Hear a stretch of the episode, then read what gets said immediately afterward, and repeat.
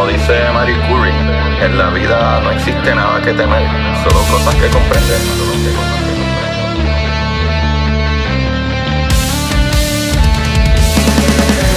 Recuerden correr y buscar la manera de aprender que más le divierta.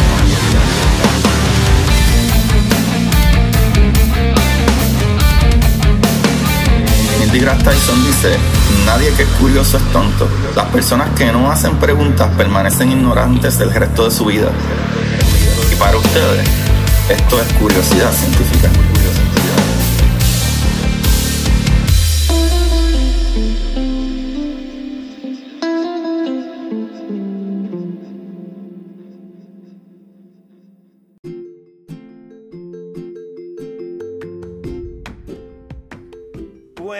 Coreo Curiosidad Científica, bienvenidos sean todos a este su programa de curiosidad. Con ustedes le habla Agustín Valenzuela, su host de las curiosidades. Gracias a todos los que le dieron play a esto por primera vez y todos los que le siguen dando play. Estoy súper feliz y súper agradecido de que, mira, hoy me escribieron, eh, ¿verdad? Unas personas que acabaron el libro. Eso me hace muy, muy feliz. Y me escribieron que les encantó, que estuvo súper nice. Eh, que tuvieron que buscar una otra cosita de información, pero a la que lo vieron, entendieron y, les están volando de la cabeza y me escribieron cosas bien nice. Eh, no sé, ustedes díganme y escríbanme si está bien de mi parte, ¿verdad? Postear los comentarios, las cosas que ustedes me dicen.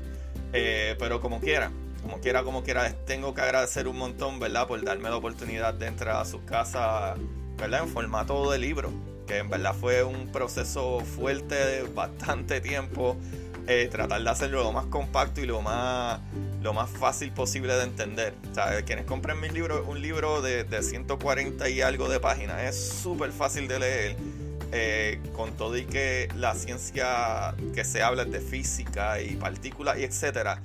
Eh, pero esta manera súper fácil de, de, de entenderlo porque está compacto. O sea, yendo directo al grano y sin mucha palabrería demasiado formal. Que eso es lo, lo, brutal de este programa. Esto es lo que yo estoy haciendo en este programa también. Así que gracias, gracias ahí a, a ¿verdad? los que me han escrito. Y por ello, gracias a los que le dieron play a esto nuevamente. Así que sigan dándole play y compártanlo.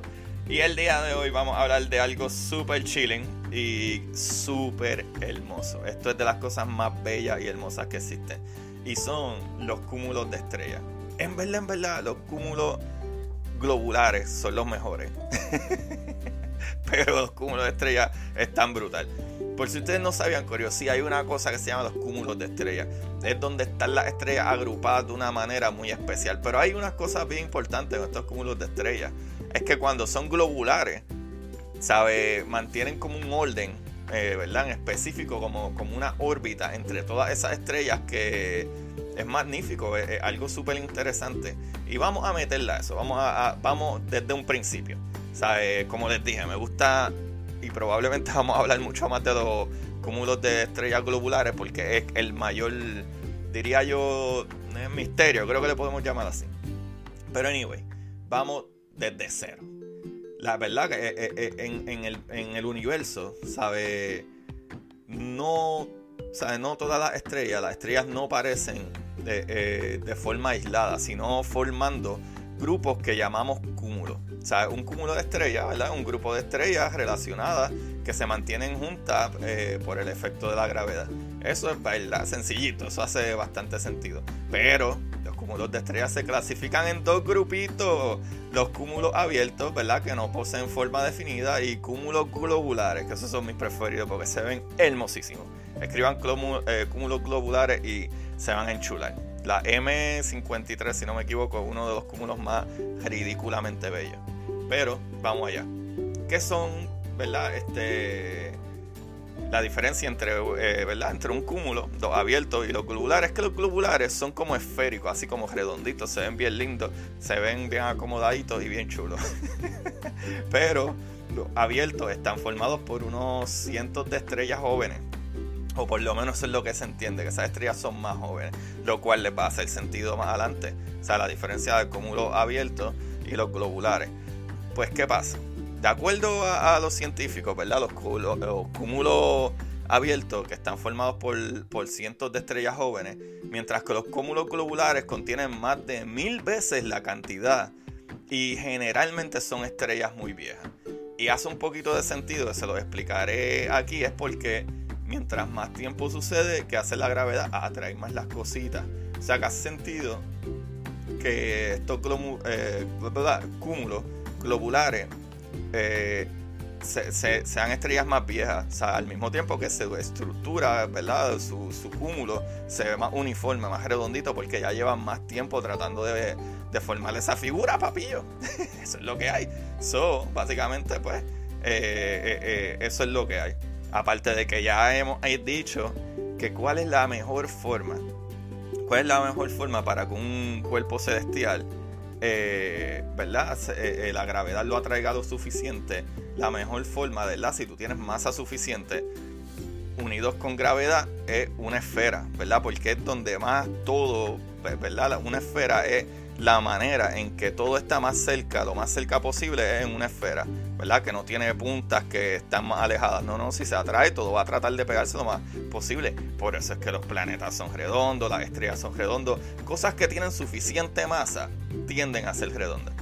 Si tú ves como los asteroides, los asteroides no son grandes suficientes, por eso es que hay asteroides con formas bien raras y, y cantos por ahí ¿sabes? Que se ven raros o alargados o deformes. ¿Por qué? Porque no tienen masa suficiente para que la gravedad sea fuerte suficiente para unir todo en un circulito. ¿Me entiendes? Esto está maravilloso. Ahora, de vuelta a los cúmulos globulares. Papá, los, glóbulos, eh, eh, los cúmulos globulares forman un, como un tipo de halo, ¿verdad? Como de, como de anillo alrededor de nuestra galaxia, ¿verdad? La Vía Láctea. Mientras que los abiertos se sitúan en los brazos de la espiral.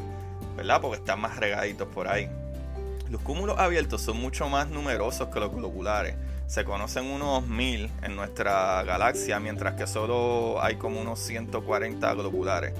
Ahora, vamos a hablar entonces en más detalle de los cúmulos eh, abiertos primero, ¿verdad? Diferentes eh, eh, cúmulos, pero vamos a los abiertos.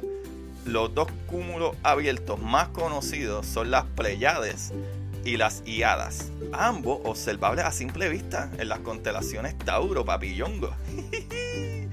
Eh, obviamente, no puedes tener contaminación lumínica, pero sí, si observas bien, hasta con un eh, binocular o algo, en área que no tengas contaminación lumínica, y básicamente si estás más al sur del planeta, eh, puedes ver esto a simple vista.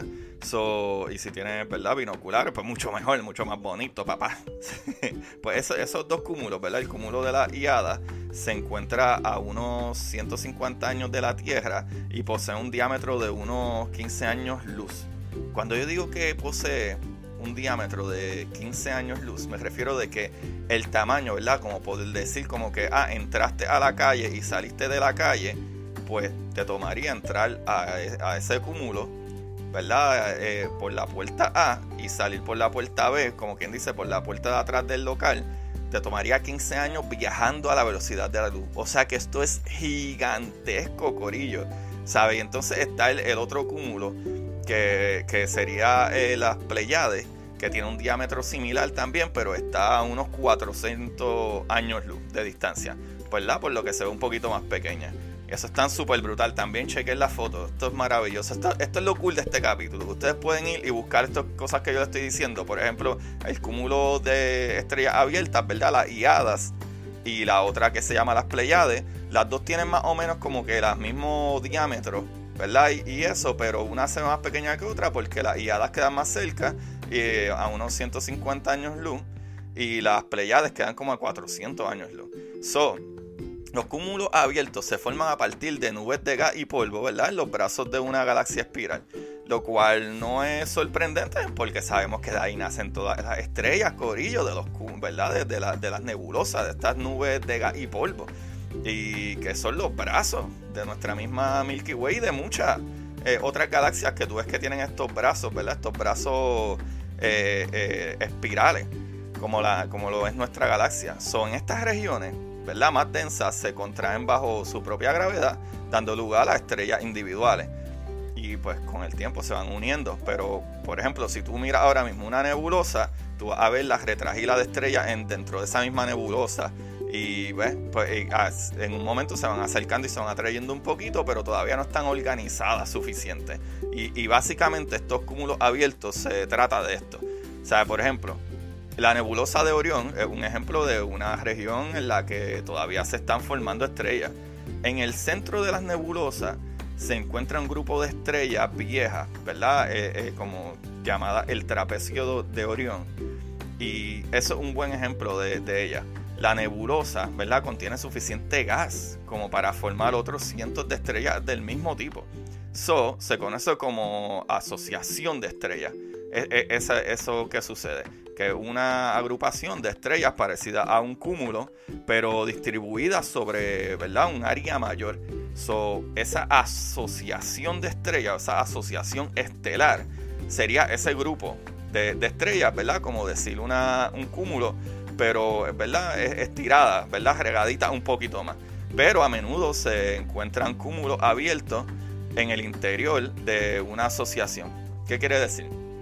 Que tú estás mirando la nebulosa, ¿verdad? Eh, eh, ¿verdad? Para que tengan una idea que, ¿verdad? En esas zonas donde la densidad de, del gas a partir del cual se forma la asociación es mayor.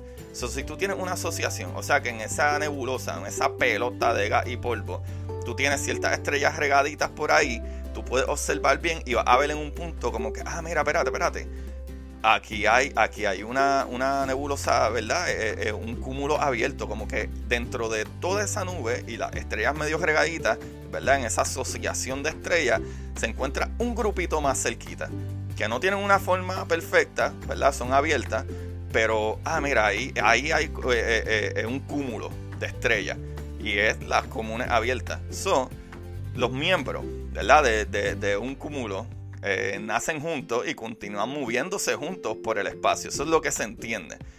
Eh, esto sirve para hallar ¿verdad? sus distancias también, que es súper súper bueno. O sea, midiendo el movimiento de la estrella a lo largo ¿verdad? de la línea de visión y a través de la línea de visión. Es como quien dice, tú estás midiendo horizontalmente como se ve, imagino por la luz que emiten, y al mismo tiempo, eh, eh, bajo ese movimiento lo vas comparando, ¿verdad? Las que, como se va moviendo la, la ¿verdad? Poniéndola así, cuánto, en qué punto está de, izquierda a derecha y en qué punto está de eh, hacia adelante y hacia atrás. ¿Sabes? Lo cual entiendo que, que, eso se puede medir, ¿verdad? Con mayor facilidad se puede medir con lo del corrimiento al rojo o el azul. ¿Verdad? Dependiendo si se están alejando o, acercando. So, se pueden calcular las distancias que las separan del sistema solar utilizando eso. O sea, esta técnica se conoce como el método del eh, cúmulo móvil. O sea, gracias a cómo se está moviendo y cómo se observan, uno puede descifrar más o menos, ¿verdad? Este, eh, eh, cuáles son las distancias, ¿verdad? Que las separan de nuestro sistema solar aquí en el planeta Tierra. O en nuestro sistema completo. Pero obviamente somos nosotros en el planeta que la estudiamos, chavalitos. Ahora vamos a hablar entonces de las nenas que más me gustan. Las cúmulos de estrellas globulares. Estas sí están brutales. Corillo ahí y hay una, eh, una, una fotografía brutales. Pero vamos allá. Los cúmulos globulares, ¿verdad? Que son los más brillantes. Son Omega Centauri y 47 Tucanae o sea, ambos observables a simple vista desde el hemisferio austral. Cuando hablo de hemisferio austral estoy hablando del sur, ¿verdad? Como, como son las auroras. Está la aurora boreal y la aurora australis. O Australia es para abajo. Pero abajo nada más no hay. También el, glóbulo, el cúmulo globular más eh, destacable del hemisferio boreal, o sea, del norte, es la M13. O sea, en la constelación Hércules también observable a simple vista, ¿sabe?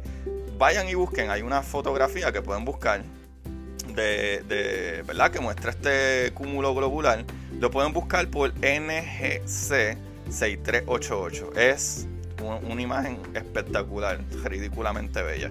Pues, ¿qué pasa, Corillo? En los cúmulos globulares, la concentración de estrellas en la parte central puede ser 100.000 veces, 100.000 veces mayor que la región del espacio ocupado por nosotros. Es un montón. Nosotros, ok, nuestro sistema solar parece gigantesco, pero es bien pequeño comparado con otras cosas. O sea que si tú te pones a pensar que en estos cúmulos globulares la concentración de estrellas es la parte central, eh, eh, ¿verdad? En la parte central, en el medio, puede ser 100.000 veces mayor en la región del espacio ocupada por nosotros. Y desde la perspectiva terrestre puede parecer que las estrellas se fusionan entre sí de tan cerca que se ven. Eso está súper brutal. So, Corillo, los cúmulos globulares contienen algunas de las estrellas más viejas de la Vía Láctea, ¿verdad? Con edades de 10 mil millones de años, ¿verdad? Que puede, se puede decir 10 billones, que es los números que usamos ah, en, Estados Unidos o, diferentes partes. Pero se supone que 10 mil millones de años, ¿verdad? Que el doble del Sol. Nuestro Sol sabemos que tiene unos 5 mil millones de años. Que usualmente cuando hablamos del Sol, hablamos que el Sol de nosotros tiene alrededor de 4.6 billones, ¿verdad? Que serían como 5 billones o 5 mil millones de años. So, la edad de un cúmulo se calcula poniendo su estrella en un diagrama eh, que el nombre es medio complicado, pero es Hertzsprung-Russell, ¿verdad? Como la velocidad de evolución de una estrella depende de su masa el punto en el que la estrella comienza a salirse de la secuencia principal para convertirse en una gigante. O sea, eh, muestra la edad del cúmulo. Los cúmulos globulares se forman cuando la inmensa nube de polvo y gas, ¿verdad? Eh, que dio lugar a nuestra galaxia, eh, se estaba colapsando, o sea que ya estaba terminando. Como el Sol está en, en la zona exterior de la galaxia, la mayoría de los cúmulos se encuentran en una eh, mitad del cielo hacia el centro de la galaxia. Básicamente queda ahí, este, ¿verdad? Estos cúmulos globulares, eh, se podría decir. Se podría decir que se encuentran en un punto más cerca del centro de la galaxia, donde a lo mejor ya esas gases, ¿verdad? Esas nebulosas se han consumido mayormente.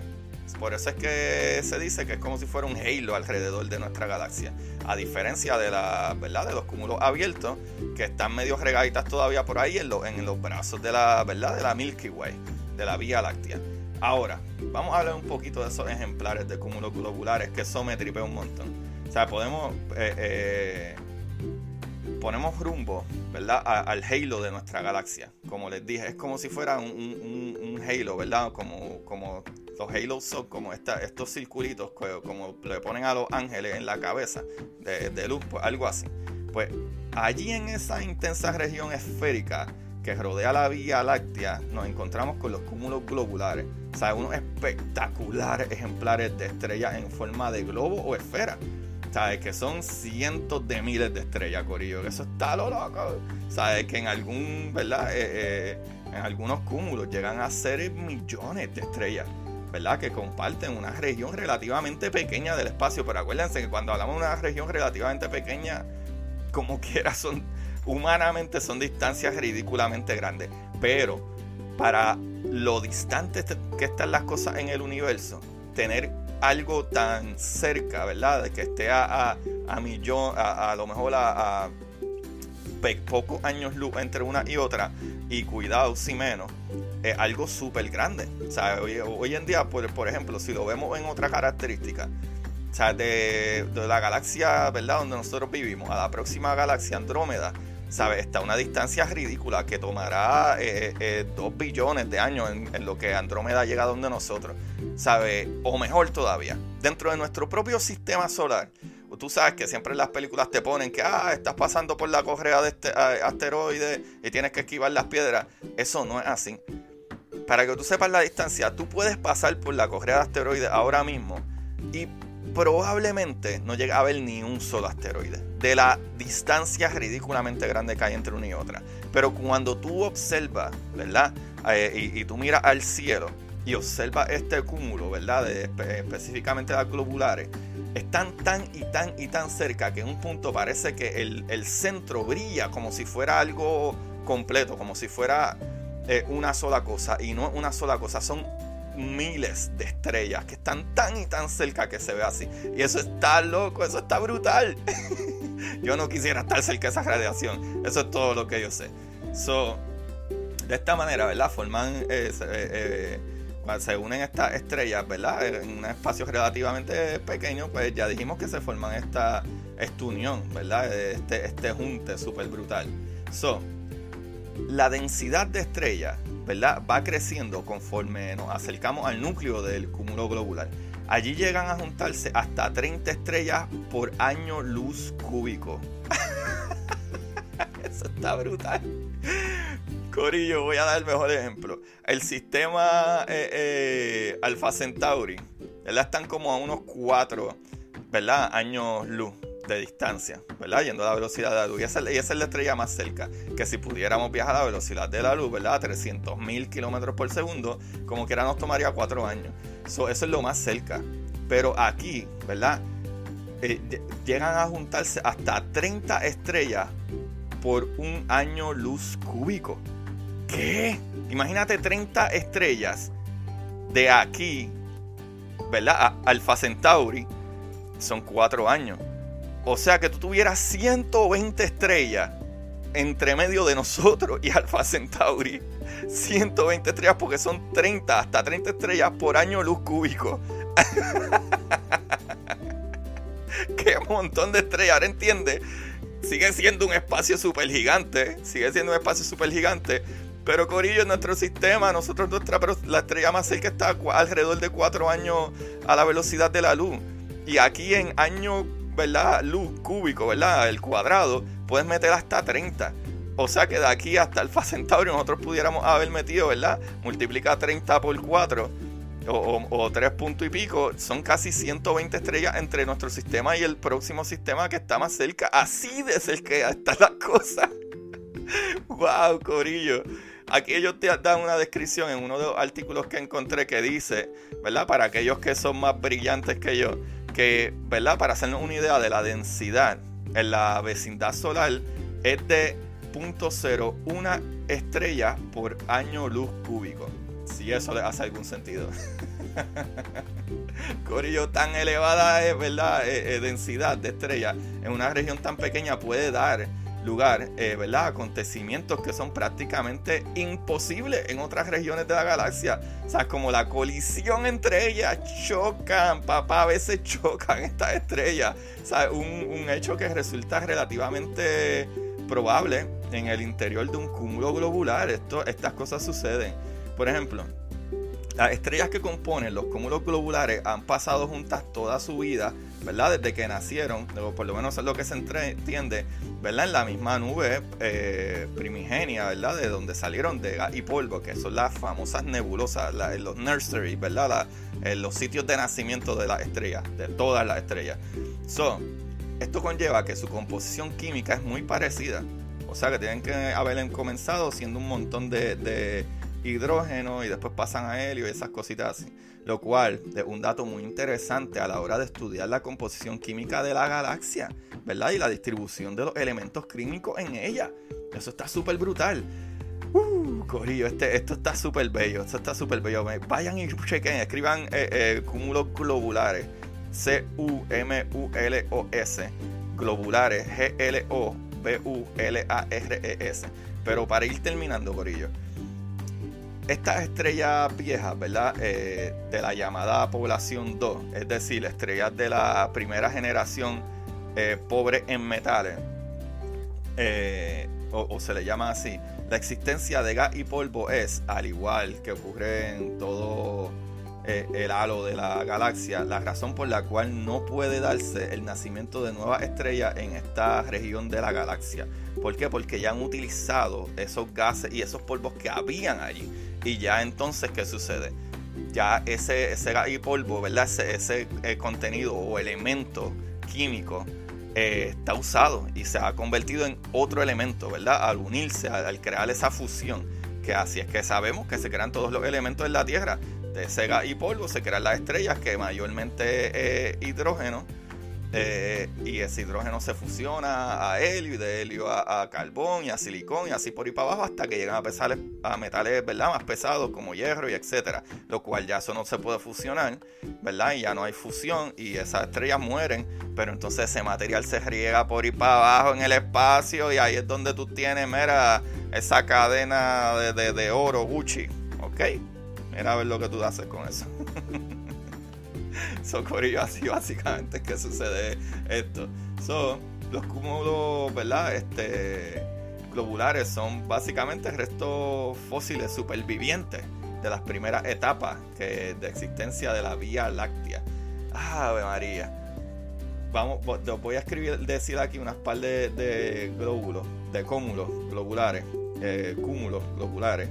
Eh, por ejemplo, está el, el Westerland 1, que está hermosísimo. uno que a mí me mata, me asesina. Es el cúmulo globular NGC 6397 es un montón, unas ridículas de fotos, te va a parar los pelos. El cúmulo globular NCG 4755. Eso está súper, súper ridículo. Y la bestia de los cúmulos. El cúmulo globular Omega Centauri. Busquen, esa es la. A mí, me vuela la cabeza eso. Corillo. Los cúmulos, sin embargo, no permanecen, eh, ¿verdad?, inalterados indefinidamente. De hecho, el cúmulo puede perder estrellas, ya que algunas de ellas pueden ser expulsadas ¿verdad? del cúmulo debido a las interacciones gravitatorias, Eso, esa, esa tirijada ¿verdad? que hacen las cosas que tienen materia, ¿verdad? la gravedad, sobre todo cuando el cúmulo en su lento vagar, ¿verdad? moviéndose eh, por el halo de la galaxia, atraviesa el disco de esta. ¿verdad? Si se sigue moviendo y atraviesa esas patitas, esos brazos que, tienen las galaxias. O sea, también pierde estrellas, claro, está eh, por la propia evolución estelar, cuando mueren las estrellas, ¿verdad? Que llegan a su final, que, queman todo lo que hay. O y eso está súper brutal. So, eh, ¿qué, información más brutal, Corillo, ¿verdad? Eh, la gran perdurabilidad, ¿verdad? De los cúmulos globulares se debe a que sus estrellas ¿verdad? Eh, componentes son poco afectadas por interacciones gravitatorias externas debido a su elevada masa y densidad del cúmulo. O sea, esa unión las mantiene siendo los cheches de la película ahí en el medio, ¿verdad? Todos unidos somos más fuertes, ¿verdad? Que procura que la estrella, eh, como un tipo de, protección en, en, contra las perturbaciones gravitatorias del exterior, ¿verdad? Que es como digo, ahora mismo, ¿verdad? Mejor ejemplo que puedo dar, eh, nuestro sistema solar, nosotros tenemos un sistema que está funcionando lo más bien, ¿verdad? Este, estamos, eh, eh, ¿verdad? Orbitando nuestro Sol, nuestra estrella, y, tenemos un sistema funcional. Debería, ¿sabes? Para que nuestro sistema, ¿verdad? O nuestros planetas se afecten, necesitan algo externo que supere, ¿verdad? Que supere eh, digamos, la masa del Sol, que es lo suficientemente grande para habernos cachado y mantenernos en esa órbita. Es tan así, es tan así, ¿verdad? Como funciona la gravedad en, caso de cosas que ya están estables, como nuestro sistema solar, que incluso objetos como los mismos, este, eh, ¿verdad? Este, este, los meteoritos, ¿verdad? Este, y están los asteroides y están los cometas, pero en específico los cometas o sea, salen, se alejan del sol a, cientos de años para allá botado y como quiera, como quiera, el sol tiene la gravedad suficiente para traerlos para, para atrás. Algunos cada 75 años, otros cada ciento y pico, 200 y pico de años. Y como quiera, el sol tiene ese pool.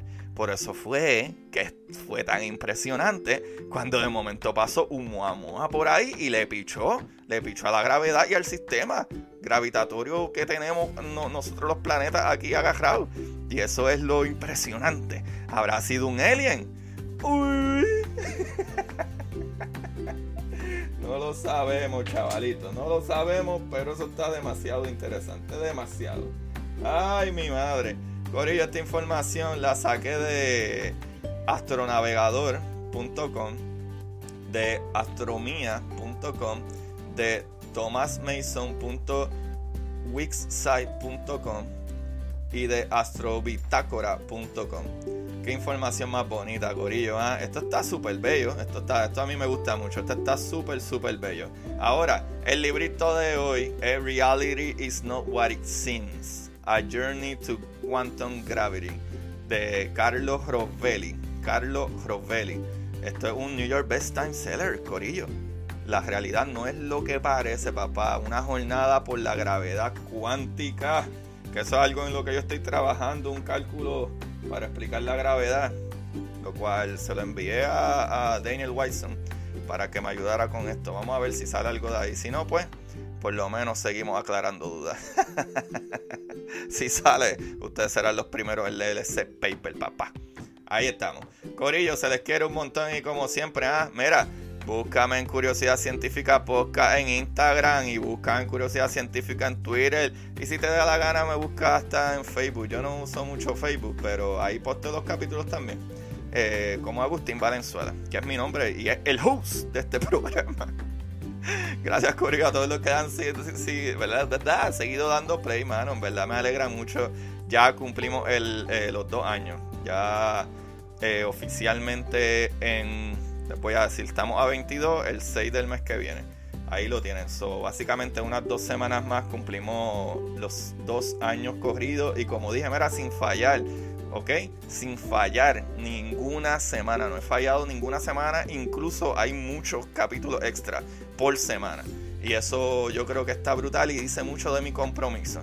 Y si a ustedes les gusta ese compromiso, el cual yo me he sometido esto, mira, nos pueden apoyar yendo a Amazon y comprando mi librito, Curiosidad Científica, El Universo en Arroz con Habichuela, papá, en Amazon me escribe, yo te lo envío desde acá, ¿ok?